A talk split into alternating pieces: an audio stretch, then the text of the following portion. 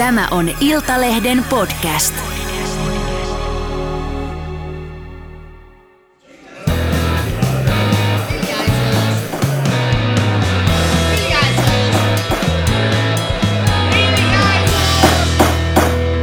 Politiikan puskaradio. Studiossa Marko Oskari Lehtonen ja Jari Hanska. Mä oon aina halunnut tehdä tuommoisen äh, musikaalisen tulon tähän podcastiin. No niin, se oli sitten sellainen sisääntulo tähän podcastiin. Kiitos siitä sulle Jari, Ole hyvä. ystävä, toveri. Toverista puheen ollen SDPn kansanedustaja Aki Lindeen nimitetään tänään perjantaina perhe- ja peruspalveluministeriksi. Jari, sulla oli joku hauska tarina tästä meidän uudesta Krista Kiurusta.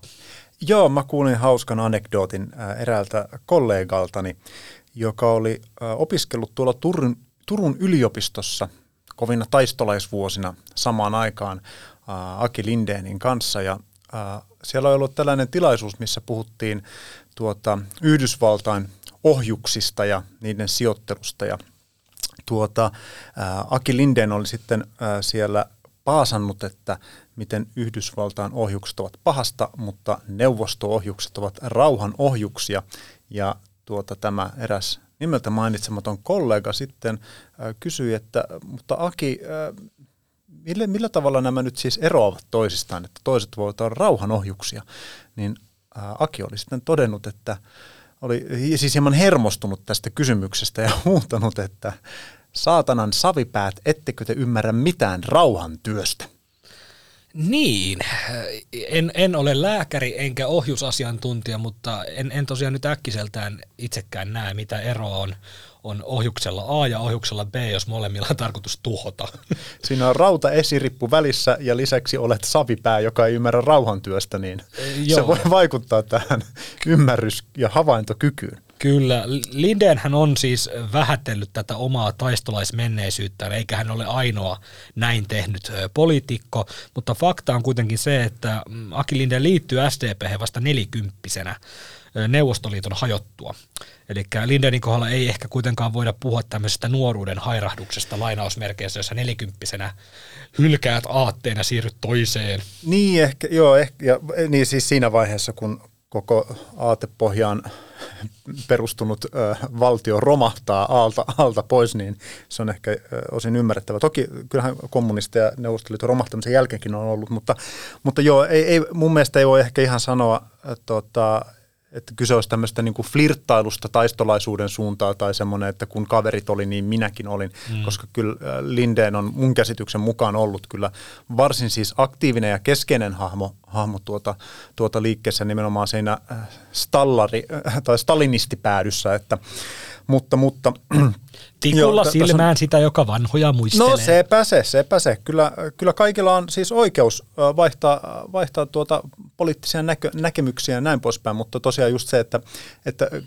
tiettyä semmoista niin kuin älyllistä rehellisyyttä toivoisi, että missä määrin niin kuin avaisi myös sitten niin niin kuin omatoimisesti sitä, että no okei, mä ajattelin silloin näin ja sitten mulle tapahtui tämmöinen ja tämmöinen mm. asia, jonka takia mä ajattelen nykyään toisella tavalla. Ihmiset on mm. kuitenkin siis varsin, äh, varsin tuota, äh, suopeita äh, tämmöisille äh, tota, avautumisille, että jos niin kuin, oma poliittinen niin kuin, vakaumus muuttuu, se on ihan ymmärrettävää myös. Ehkä, ehkä Linden elää tämmöisessä äh, ruusunvärisessä punaisessa, punaisessa päiväunessa, eli värihän tässä ei vaihtunut, punainen pysy, pysy päävärinä, mutta tota, on ihan varmaa, että nyt ö, tuoreena ministerinä, eli tänään perjantaina tasavallan presidentti Sauli Niinistö nimittää Aki Lindenin perhe- ja peru, peruspalvelun ministeriksi, niin hän tulee kyllä tähän kysymykseen törmäämään vielä, vielä tota useamman kerran, eli tod- todennäköisesti hän tähän joutuu jollain tavalla vastaamaan. Joo, ja semmoisessa niin kuin, nyt, nyt menee vähän viestintäkonsultin puheeksi, mutta siis eh, tehokkaintahan on niin kuin itse käydä avoimesti tavallaan mm. läpi sitä, ää, sitä omaa niin kuin aatetaustaa ja sitä, että mikä siinä niin kuin omassa ajattelussa on konkreettisimmin muuttanut sen sijaan, että on, että no pitääkö näitä vanhoja kaivella. Mutta tota noin, niin saa nähdä. Mutta joo, siis tämähän on ihan kiinnostavaa, että hän on siis tosi pitkään ollut tuolla tota, tuolla, tuolla kuntapolitiikassa vuodesta 77 vuoteen 1994 oli siis SKDL ää, mm. tota, valtuutettuna Turun kaupunginvaltuustossa ja sitten 94 tota, on ollut vaalit, jolloin hän oli sitten Demareen listoilta, listoilta ja pääsi läpi myös silloin ja sitten tosiaan nyt 2021 pormestariehdokkaana Joo. oli Turussa. Kyllä, kyllä, kyllä. Mutta tota, ettei tämä mene niinku liian vakavaksi. Tässä on kuitenkin nyt, niinku, tässä puhutaan kuitenkin nyt politiikan puskaradiosta ja me, me ei olisi niinku tarkoitus olla niinku tämmöinen kepeä kahvipöytäkeskustelu, ehkä vähän jopa joku saattaa joskus vähän tirskahtaakin näille jutuille, niin, niin tota, politiikan puskaradion Porin suunnalta saamien erittäin luotettavien tietojen mukaan, aikalaistietojen mukaan, niin Aki Lindeenhän on tosiaan opiskellut Porissa, käynyt oppikoulun siellä ja, ja tota, sieltä sitten aikanaan vaihtanut, ei hiippakuntaa, mutta asuinkuntaa tuonne Turkuun ja siellä sitten valmistunut lääkäriksi ja, ja tota, ja näin, niin tota, Aki Linden oli näiden aikalaistietojen mukaan tuolla oppikoulussa tyttöjen suosikki. Ja sä oot Jari noita vanhoja arkistokuvia kaivellut, niin onko sun vaikea päästä kiinni tähän, että miksi Aki Linden on ollut niin suosittu silloin tyttöjen keskuudessa. Se oli aika semmoinen, ei nyt hulmuava tukka, mutta olihan se aikamoinen takajeeje siinä tota, kuvassa, mikä Ol, nähtiin. Oli, kyllä. Mä, mä ensin just sanoa, että kyllä siitä niin kuin 80 prosenttia viehätysvoimasta varmasti liittyy siihen niin kuin laineiseen tummaan kuontaloon, mikä hänellä on ollut. Erittäin tyylikäs, erittäin tyylikäs. Kansanedustaja Ano Turtiainen julkaisi YouTubessa melko tunteikkaan videon, jossa hän ajaa autoja ja haukkuu koko Suomen kansan erinäisin sanakäänteen. Kuunnellaan, mitä edustaja Turtiaisella oli sydämellään. Eilen kuuntelin presidentin puhetta ja, ja puhemiehen puhetta tuossa valtiopäivien avajaisissa. Ja, ja tota noin, he taisi, taitaa olla ainoat ihmiset, ainakin puheissaan, jotka, joiden mielestä niin kuin kaikki oli ihan helvetin hyvin muuten, mutta ilmastonmuutos oli vaan niin kuin se ongelma. Vittu mitä paskaa oikeesti.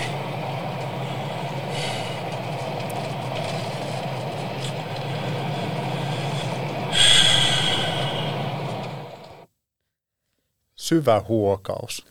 Kyllä, se kuuluu sinne kotikatsomme asti.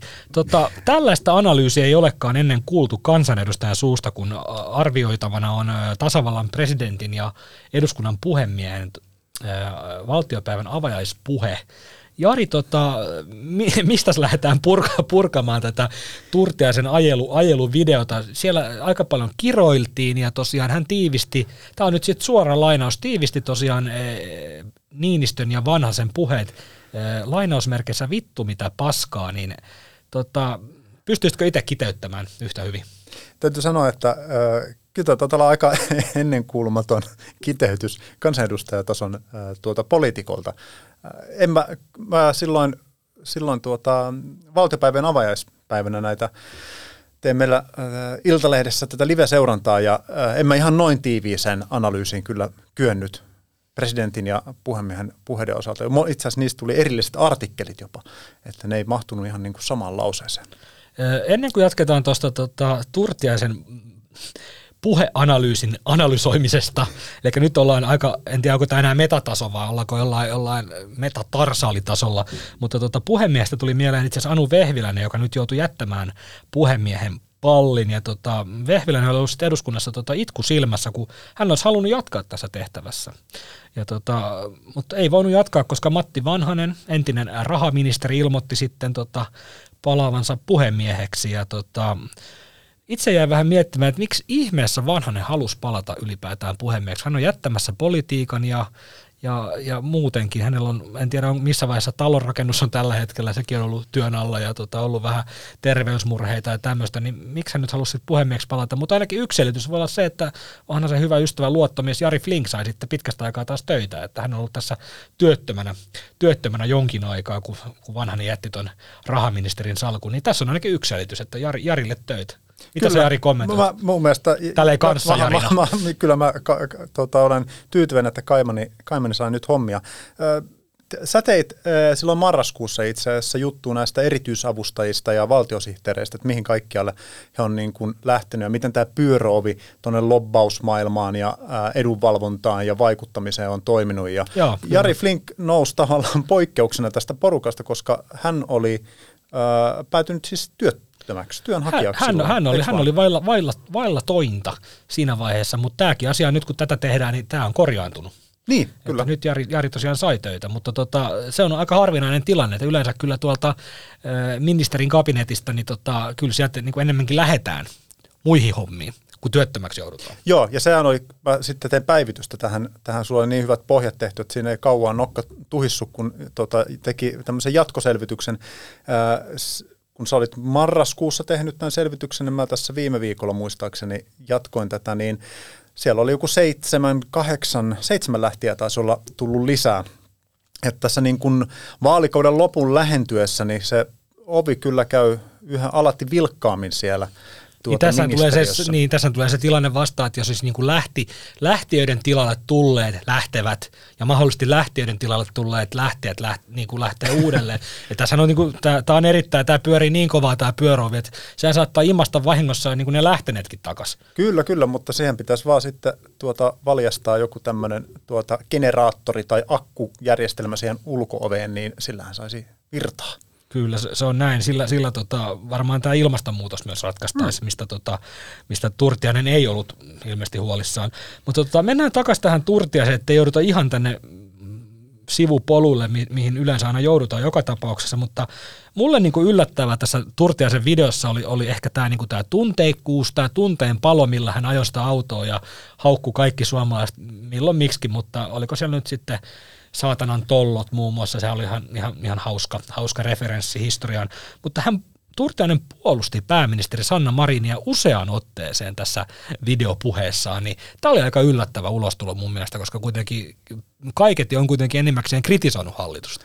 Joo, hän totesi, että, että niin kuin kaikki on yhtä, päin, yhtä, yhtä lailla syyllisiä tähän niin kuin maailman Joo. nykytilaan ja kaikki kumartavat suurta rahaa, niin kuin äh, Turtiainen tämän totesi ja puhui siitä, että nyt ainut mitä voi tehdä on rukoilla. Mutta se oli kyllä, mä, mä, mä jäin miettimään just tätä tavallaan tällaisen kristillisen saarnasmiehen retoriikkaan siirtymistä Turtiaisella. Siinä on pientä semmoista päälle liimau, liimauksen makua, kun hän toteaa siinä, siinä tota, automatkallaan, että kaikki olette täyttä paskaa Jumalan edessä.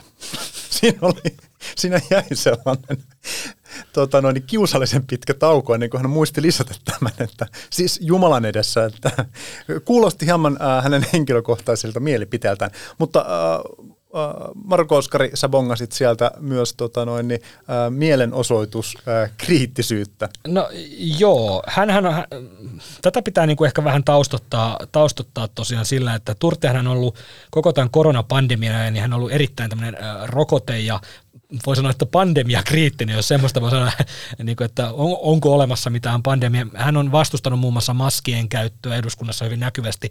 Ja totta kai loogista, että Ano ja hänen vaimolla on ollut tämmöinen voimailuvaatteita tota, valmistava yritys, niin totta kai nyt sitten koronapandemian alussa he rupesivat valmistamaan maskeja. Et on, niin kuin, se on loogista, että tämmöinen rokotekriittinen, pandemiakriittinen, maskikriittinen ihminen rupeaa sitten tekemään yrittämään tekemään rahaa näillä maskeilla. Se on sitä, se, on sitä isoa rahaa. Palvomaan sitä isoa rahaa, mutta ei varmaan nyt ehkä ollut sitten kuitenkaan mikä rahasampo. Anteeksi tämmöinen Kaleva, Kalevala referenssi tähän vielä. Mutta joka tapauksessa Turtiainen sanoo tällä videolla, anteeksi Ranskani, suora lainaus, mm, hevon vitun merkitystä on millään mielenosoituksilla, niin eh, tässä oli aika, niin kuin, varmaan aika suora viesti tuonne tota, Konvoi Finlandin suuntaan. Aika mahtipontinen nimi tämä Konvoi Finland, mutta kai varmaan voidaan puhua tällaista rekkarallista tai rekkamarssista tälleen näin. Mä en nyt tiedä, onko, onko kuorma-autoja vai rekkoja. Nyt tästä tulee varmaan sitten vihaista palautetta kuorma-autoilijoilta ja rekka-autoilijoilta, mutta varmaan rekoista nyt kuitenkin puhutaan, niin mitä luulet, Jari, onko Helsingin keskusta tänään perjantaina täynnä 12 tai jopa 16 metrisiä rekkoja ja kukaan ei pääse minnekään ja, ja, ja, ja koko yhteiskunta romahtaa? Mä, mulla on aika vahva epäily siitä, että suurin osa tähän liikkeeseen liittyneistä eivät ole välttämättä koskaan rekan nupissa olleetkaan. Käsittääkseni niitä rekkoja on aika vähän liikkeellä.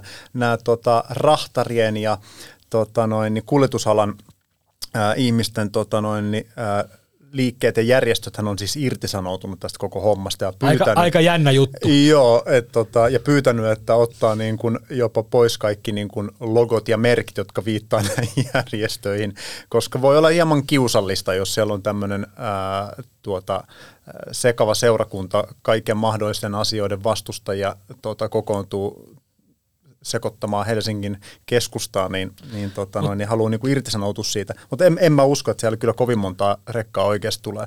Mä katsoin Twitteristä, siellä, siellä pystyy aika hyvin seurailemaan näitä, näitä tilanteita, niin Oulusta ei ilmeisesti nyt sitten kello seitsemän aikaa aamulla lähtenytkään satoja rekkoja liikkeelle. Mahtoiko lähteä lainkaan? Juu, juu ei varmaan, mutta tota, Tämä on mielenkiintoista, kun poliisi aina kommentoi. Suomi on siitä hieno maa, että, tota, että täällä mielenostukseen niin vaaditaan lupa, ja se pitää tehdä se ilmoitus poliisille, ja poliisille oli tehty tämmöinen joku ilmoitus, jonkinlainen ilmoitus ainakin, niin tota, tuohon kansalaistorille, niin, et ei, ei niin Manskulle eduskunnan eteen, vaan tuohon kansalaistorille olisi tosi jotenkin niin kuin makeata nähdä, että miten, miten nämä saa ne rekat sinne kansalaistorille.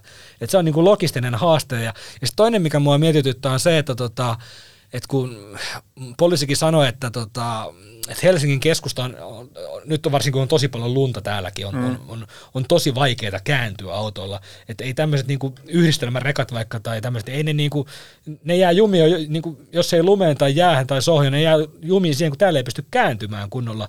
Ja se on kiva sitten maanantaina soitella tota, työpaikalle, että et, et, Pena täällä moro, että sori, että ajoin ton meidän tota, meidän yhdistelmärekan, ton turskarekan tänne tuota pääkallopaikalle. Nyt mä oon jumissa täällä, kun tämä ei mahdu kääntymään. Että tällainen tilanne on, niin tota, se on varmaan kiva soitella pomolle töihin sitten, että ajoin firman rekan tänne, tänne eduskuntatalon kupeeseen ja mä oon jumissa täällä. Joo, siinä voi olla vähän rahaa kiinni sitten tuota, niin. lumihangessa. Mutta mut jännä nähdä, politiikan puskarado ei tietenkään kannusta mihinkään äh, laittomiin rekkaralleihin tai, tai, tai mihinkään, mutta jännä, jännä nähdä, että miten, pääseekö täältä kukaan enää mihinkään lähtemään vai onko Helsinki aivan tukossa niin kuin on, on, on niin kuin uhattu? Joo, mä, mä, mä, mä täytyy sanoa, että mä epäilen erittäin vahvasti sitä. Mutta ollaanhan me nähty siis tämmöisiä äh, ralleja äh, Helsingin keskustassa. Tuut, tuut. Se, tuota, Senaatin torillahan oli tässä taannoin, silloin Sipilän hallituksen aikaa oli maataloustuottajien muistaakseni. Tultiinko sinne niinku traktoreilla? Sinne tultiin traktoreilla, se oli hieno näky kuule. Joo. Siellä oli Massi Ferguson ja koko tota, Senaatin tori aivan täynnä. Mutta tuossa on niinku sitten taas se riski, että kun sinne tullaan traktoreilla, niin sitten siellä on niinku lapsiperheet haluaa ottaa kuvia tulla kyytiin, niin sehän on niinku vähän, eihän se ole niinku ihan sama että tiedätkö, että voiko, voiko mun pikkumikko tulla tuota sun polvelle istumaan, otetaan kiva kuva tuonne someen, että mahtava valmetti sulla. Että eihän tämä niinku, kun sen pitää olla vakavaa. Että se on kuitenkin tämä riski. Että sama näissä rekoissa voi olla, että jos se tukkii kun täällä on sitten lapsiperhe tulee, että pääseekö ottaa kyytiin, kyytiin kuvia, niin kuin, eihän se niin kuin sovi niin, tähän vakavaan. Kyllä. Mutta joo, Joo, mitä tästä nyt sitten sanoisi? Että tota, aika näyttää, olla, ollaanko me kaikki, pala, palammeko helvetin tullessa rekkojen edessä ja mikään ei liiku enää koskaan minnekään ja eduskunta joutuu perumaan koko vaalikauden ja en mä tiedä, en mä tiedä mitä tästä pitää sanoa, mutta niin kuin, mitä sanossa Jari tähän loppuun, tämä on ihan loppu. Tämä on, mä, mä väittäisin, että tämä on tämmöinen niin kuin, äh, hypetetyin tuota, ralli, mitä on vähän aikaa ollut. Mä, mä sanon, että tämä läsähtää kuin pannukakku. Yleisradion tuoreimman eh, eduskuntavaalikallupin mukaan eh, kokoomuksen eh, johtopaikka on kasvanut ja se on 21,2 prosenttia. SDP tulee kakkosena 19 prosenttia ja perussuomalaiset kolmantena 15 prosenttia, mutta tässä perussuomalaisten kannatuksessa on tapahtunut yli kolmen prosenttiyksikön putoaminen, eli 3,3 prosenttia ja, ja keskusta hengittää jo niskaan, eli Annika Saarikon johdolla keskusta on 12,7 prosentin kannatuksessa tällä hetkellä, ja eroa perussuomalaisen on enää semmoinen pari prosenttiyksikköä. Jos pitäisi nyt, Jari, ennustaa, eduskuntavaaleja on nyt sellainen reilu vuosi. Huhtikuussa 2023 Suomessa käydään eduskuntavaalit, eli nyt tulevana syksynä aloitetaan jo vaalityö, eli ei, ei tässä enää olla niin kuin vaalikauden loppusuoralla, niin voiko tässä vaiheessa vielä vetää jotain johtopäätöksiä puolueiden suunnasta vai tota, ollaanko vielä kuitenkin, vielä kuitenkin aluevaalien jälkeisissä depiksissä, mä vaikka luulen, perussuomalaisten ja vihreiden osalta? Joo, mä luulen, että ainakin perussuomalaisten osalta, osalta kyse on nimenomaan tuosta alue, koska tämä mittaus on suoritettu siis aluevaalien kanssa niin kuin päällekkäin. Joo. Eli vähän ennen ja vähän jälkeen ää, aluevaalien. Mutta tota, tuo 3,3 prosentin pudotus on sille ihan siis todella huomattava yhden, yhden niin kuin, tai kahden niin kuin mittauksen välillä, niin sehän on siis tosi iso. Mutta en mä kyllä lähtisi tota, vielä niin kuin naulaamaan, että, että persut olisi jotenkin pudonnut tästä mm. kärkikahinoista tämän myötä tai että keskusta olisi tuolta nousemassa, vai ennemminkin tämä näyttää, että ne puheet silloin aluevaali-iltana kolmen suuren palusta ja jostain tällaisesta 70-luvun konsensuspolitiikan palusta, niin ne, ne oli ihan sellaista politiikan fantasiaa.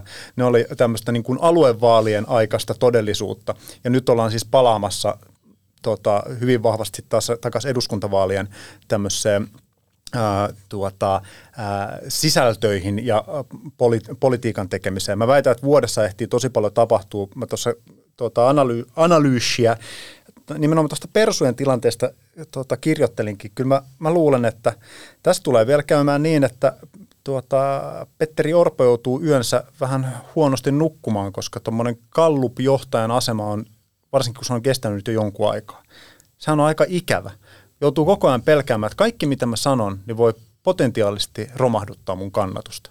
Niin, tämä on varmaan vähän niin kuin lätkätermejä, että, että kahden maalin johto on aika vaikea, kun siinä on vähän semmoinen hyvä olo, hyvä olo no niin, hiipii puseroon, peli on mm. 2-0, tämä on varmaan kohtaa puteltu. Jos sitä 3-0 maalia ei tuukaan, kaveri kaventaa kahteen yhteen, niin sitten lähdetäänkin kuule loppusuoralle noihin puheenjohtajatentteihin vähän niin kuin kakka housussa. Niin, mutta Jännä siis mu- muistat varmaan, ää, mitä, millä metodilla Juha Sipilä silloin aikanaan pääministeriksi nousi. Kun Hänet hän laitettiin sellaiseen tota, puiseen arkkuun, mikä oli tota, häkäpöntöstä modattu, ja siellä laitettiin iso munalukko, jota var, vartioi Riina Nevamäki, hänen tota, avustajansa, ja tota, Sipilältä ei saanut kommenttia mihinkään, eli Juha laitettiin niin sanottuun, en tiedä onko dia, diaspora oikea sana, mutta hänet laitettiin tämmöisen hiljaisuuden arkkuun, ja kun ei sano mitään, niin ei voi myöskään mokata. Niin, Kyllä, Tämä oli Sipilän näin. taktiikka ja sillä, sillä hänestä tuli pääministeri. Mä, mä, vähän, mä vähän luulen, että tässä saattaa käydä niin, ellei nämä niin kuin Gallup-luvut tässä lähiaikoina jotenkin radikaalisti muutu, niin Petteri Orpo, vaikka hän on oppositiojohtaja, nimenomaan aluevaalien jälkeen myös niin kuin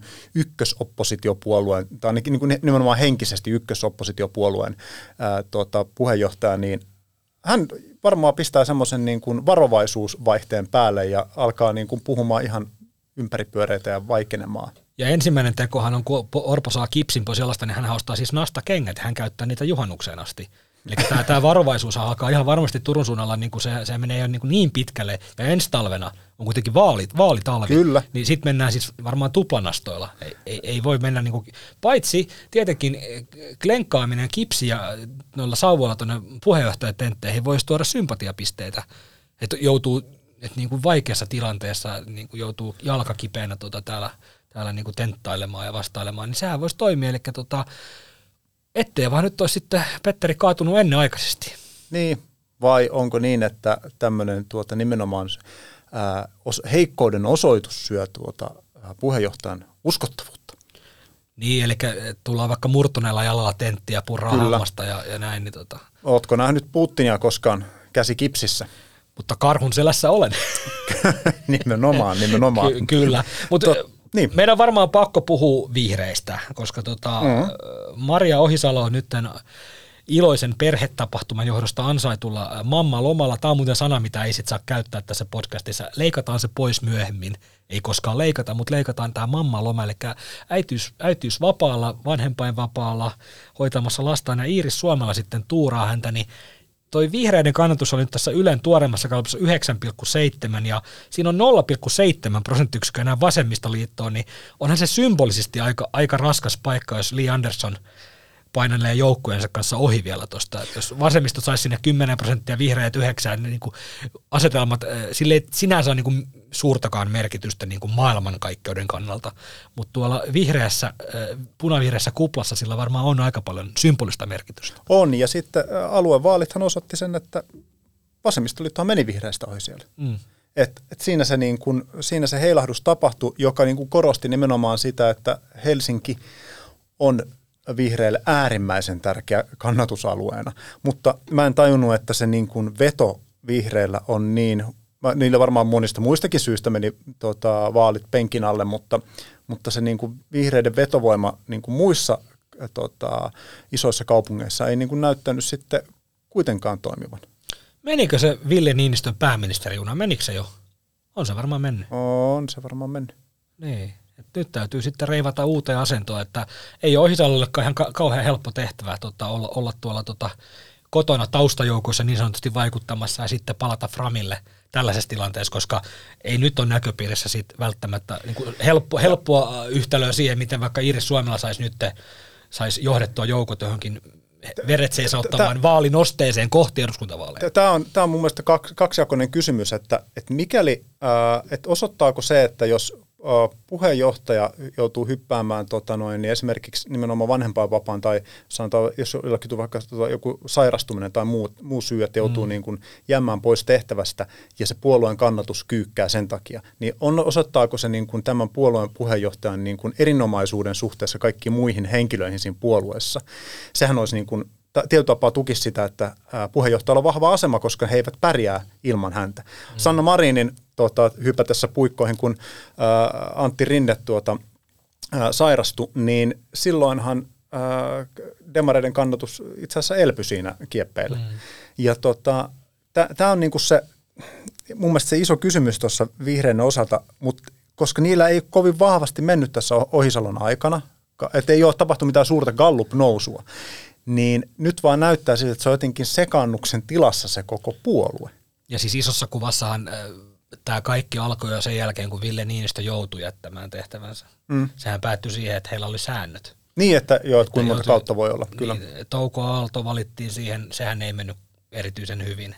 Mario Ohisalo valittiin siihen mm. pakon edessä, koska piti joku valita siihen, niin tota, on ollut haasteita. Nyt sitten teki on, on sitten Iris Suomella sijaisena – niin onhan se käyrä ollut niin kuin tosi, tosi jyrkkä alaspäin. On, ja tässä nyt, tässä nyt tullaan niin kuin tähän hallituksen sisäiseen dynamiikkaan tässä, kun vihreillä menee selvästi niin kuin huonommin kuin muilla. Kun katsoo vaikka, ää, keskusta on nyt tämmöisessä voimiensa tunnossa aluevaalien jälkeen, demarit on oikein tyytyväisiä tilanteeseen, niin tuota, ää, nythän vihreillä on hirvittävä tarve saada niitä omia voittoja sieltä. Mä oon ymmärtänyt, että ministeri Emma Kari, joka hyppäsi tässä tuota, äh, henkilöstövaihdosten myötä nyt tuota, ympäristöministeriksi, niin hänellä on, hänellä on laitettu tehtäväksi pistää se puolueen tuota, tila äh, hieman nousujohteisemmaksi ja saada nimenomaan ympäristöministeriön hallinnon alalla kaikki mahdolliset hankkeet läpi ja tapella Kepun kanssa ne. Ja nythän siellä on tappelun kohteena on nimenomaan tämä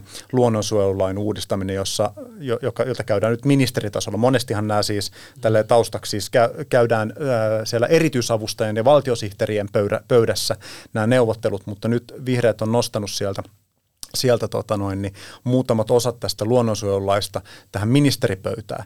Että siellä niin kuin vedetään kyllä nyt tota, niin sanotusti kovat piipussa näissä neuvotteluissa. Mutta tässä on niinku mielenkiintoista se, että niinku Emma Kari on varmaan valittu sinne just, just nimenomaan kokeneena neuvottelemaan. Hänellä ei ole ministerikokemusta. Ei ole, mutta, niinku, mutta erittäin kova tav- neuvottelija. Kyllä, mutta sitten taas hän ei ole puheenjohtaja.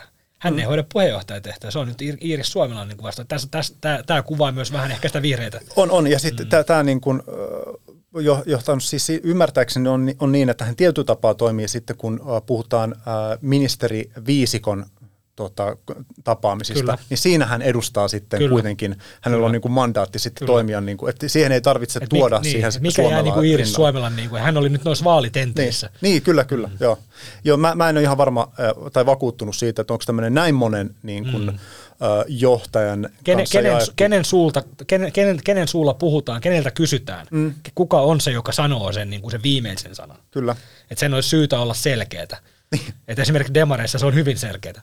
Kuka, kuka, kuka sanoo viimeisen sanan? On, ja sitten heti kun siinä tota oli uh, useampaa linjaa, niin uh, alkoi herää kysymyksiä, kuka tätä hommaa johtaa. Ja nyt mä viittaan siis nimenomaan koronajohtamisen osalta, uh, kun tuli, syntyi tämä uh, Krista Kiurun johtama niin sanottu uh, koronanyrkki, jota ei koronanyrkiksi saa Joo, sanoa. Oli, oli just tulossa, että tämä leikataan sitten pois.